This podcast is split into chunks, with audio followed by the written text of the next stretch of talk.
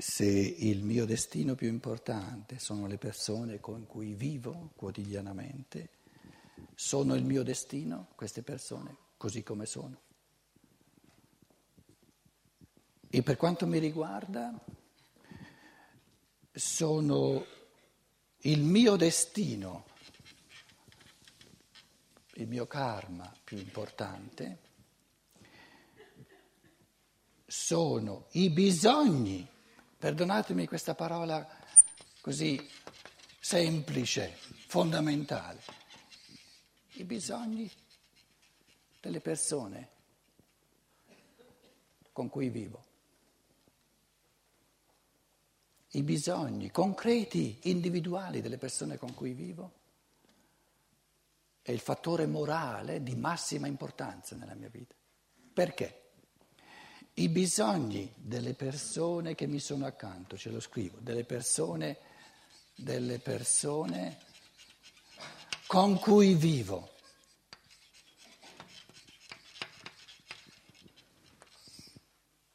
Li ho visti prima di nascere,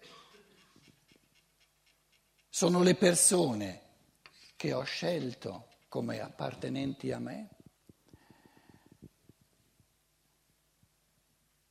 E i miei talenti? Miei talenti.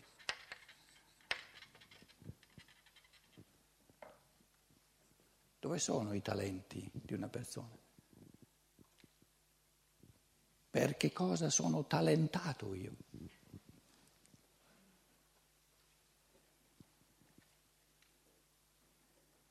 Il talento più concreto, più individuale che ci sia, è quello che corrisponde ai bisogni concreti delle persone che mi stanno accanto. Per questi bisogni ho contribuito io a, a, a costruirli. Quindi prima di mettermi in testa di avere una grande missione nell'umanità, di avere dei talenti straordinari, perché non li costruirò mai questi talenti straordinari. È importante che io sappia che ognuno ha esattamente i talenti, il talento di corrispondere, di, di appagare i bisogni delle persone che gli sono accanto.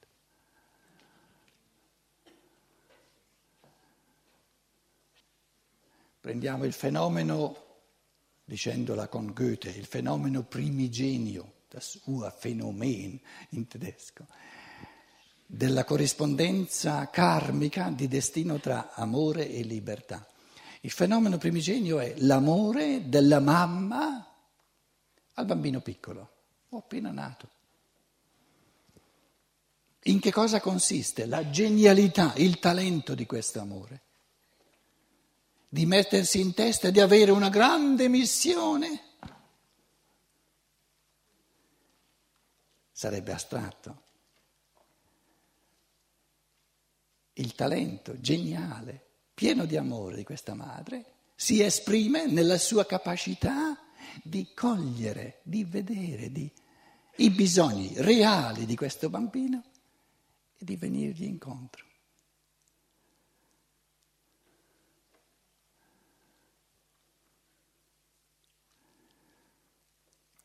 Quindi la domanda del destino è sempre Cosa c'è da fare?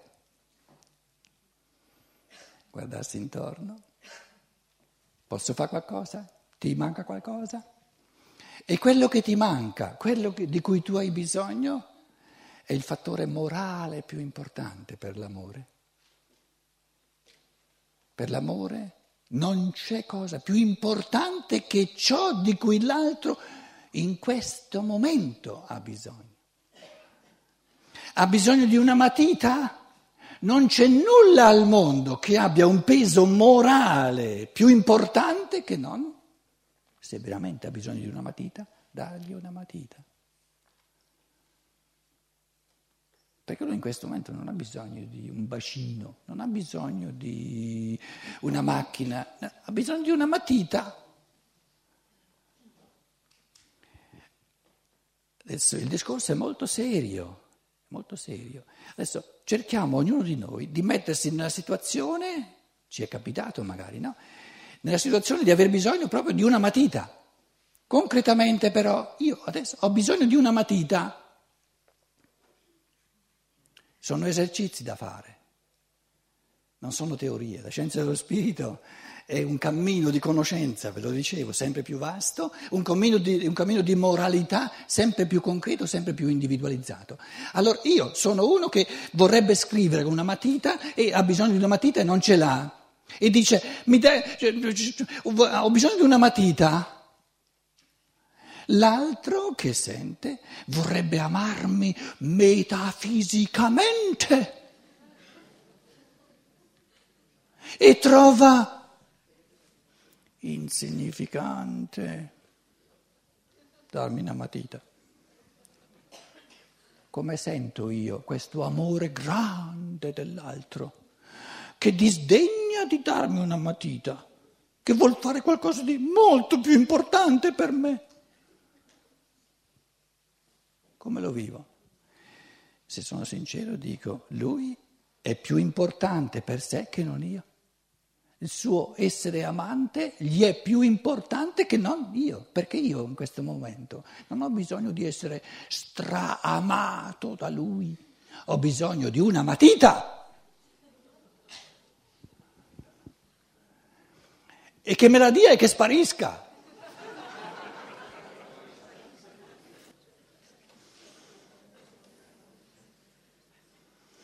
Il bambino ha fatto la cacchina e ha bisogno di essere pulito. La mamma vuole un amore metafisico per questo bambino e il bambino non viene pulito.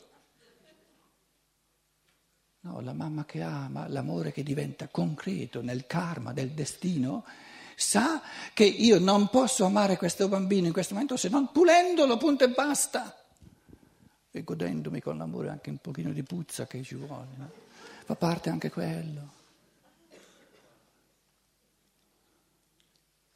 In altre parole, il destino è l'accessibile, l'amore accessibile sempre e ovunque in assoluto, però deve diventare concreto, deve diventare individualizzato.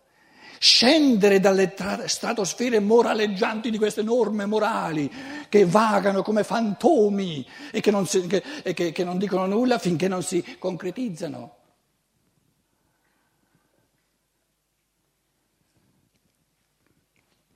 Amare vuol dire prendere sul serio il destino che è l'altro, l'altro è il mio destino, soprattutto la sua libertà è il mio destino. E amare vuol dire quando l'altro mi dice sparisci, godere di sparire.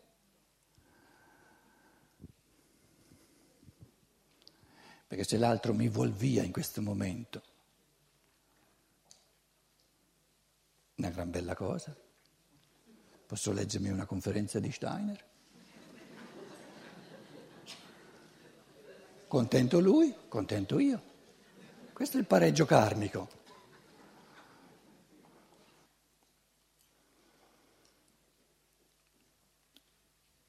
Uno dice, ma, ma è tutto qui, il karma, tutto così, minuto così. E dove sono i grandi ideali? Si sminuzia tutto in piccole azioni. Siamo sinceri, noi pensiamo veramente che questa dedizione del cuore alla libertà dell'altro, di fare sempre ciò che gli serve in questo momento perché possa diventare lui sempre più creatore, sempre più che possa camminare nella sua conoscenza, pensiamo che questo amore assoluto per l'essere dell'altro sia meno importante che non ideali astratti che magari ci mettiamo in mente e che non dicono nulla perché non li concretizziamo?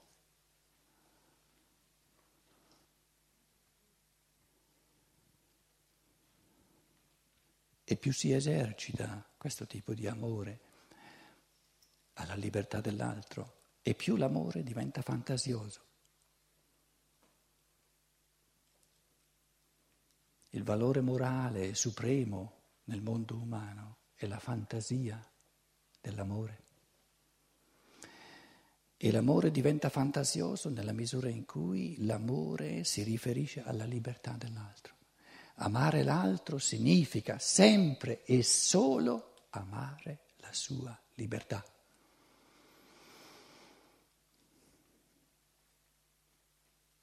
Cosa vogliamo noi dagli altri?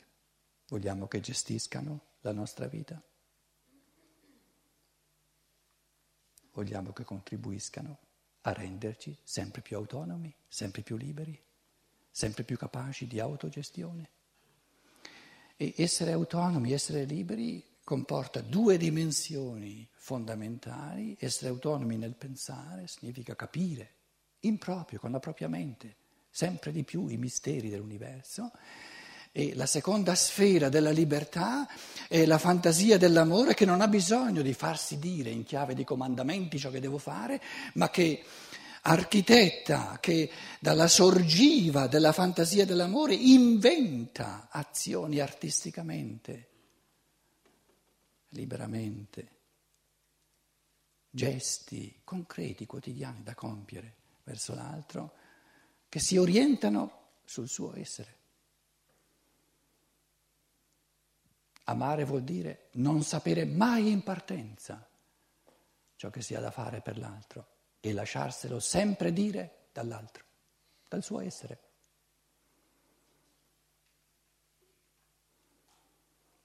Io non posso mai sapere partendo da me cosa ti serve in questo momento.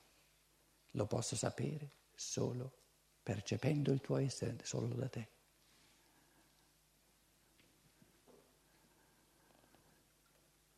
Amare vuol dire lasciarsi dire dall'altro che cosa gli serve in questo momento e proibirsi di voler sapere meglio di lui che cosa gli fa bene. Prima della pubertà i genitori sanno, dovrebbero sapere cosa fa bene al bambino, perché il bambino non sa ancora ciò che gli fa bene e perciò questo bene è ancora universalizzato. La pubertà è questa soglia dove si manifesta il bene individualizzato, dove il bambino, il ragazzo, la ragazza comincia a dire io voglio questo, io voglio questo, io voglio quest'altro, questo mi va bene, questo mi piace, questo non mi piace. Cosa vuol dire adesso amare? Questo ragazzo, questa ragazza, che comincia a manifestare una direzione, un orientamento individualizzato del suo essere.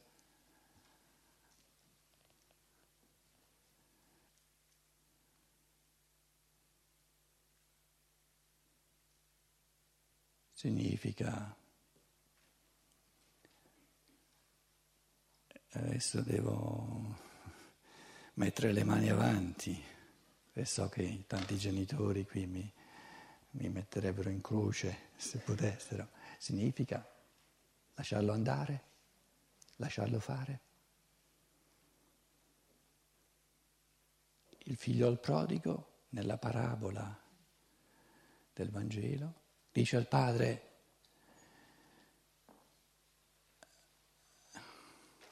ne ho fin sopra i capelli di te, me ne voglio andare, mi dai la mia parte? Sì, ti do la tua parte, vai. In questa parabola del, del Cristo, di questo Spirito del Sole, non c'è nessun tentativo del padre che dice al figlio ma sta attento, sta attento, sta attento, la droga, no, tutto fuorché la droga, no, lo lascia andare.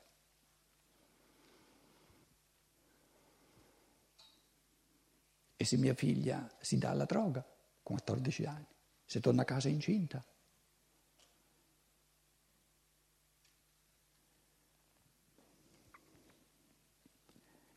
È meglio proibirglielo?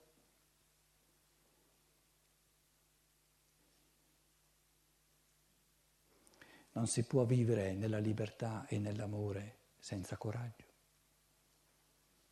Amare significa aver coraggio. Significa avere la forza di dire se tu, se la natura ti rende capace di generazione a 14 anni, perché prima, tre anni prima non potevi generare ancora il corpo non era capace, vuol dire che d'ora in poi generare o non generare sono, scusate, affari tuoi. Che c'entro io? Nulla.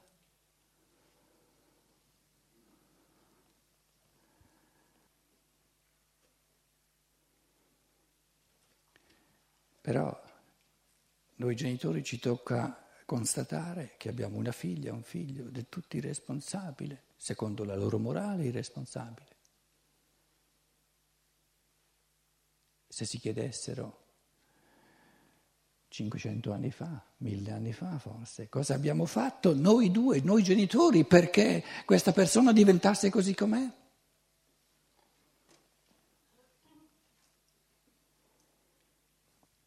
Diciamo che il destino dell'umanità diventa sempre più difficile. E amare la libertà dell'altro richiede sempre più coraggio, perché la libertà diventa sempre più abissale, si radicalizza sempre di più. Voglio dire, la libertà non può radicalizzarsi nel bene, diventare sempre più capace delle grandi opere dell'amore senza al contempo che ci siano le controforze corrispondenti per cui la stessa libertà deve avere la possibilità di radicalizzarsi nel male.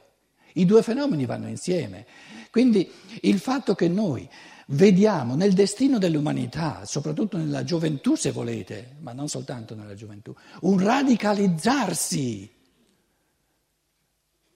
del male, questo significa che c'è la possibilità corrispondente di radicalizzare le forze del bene.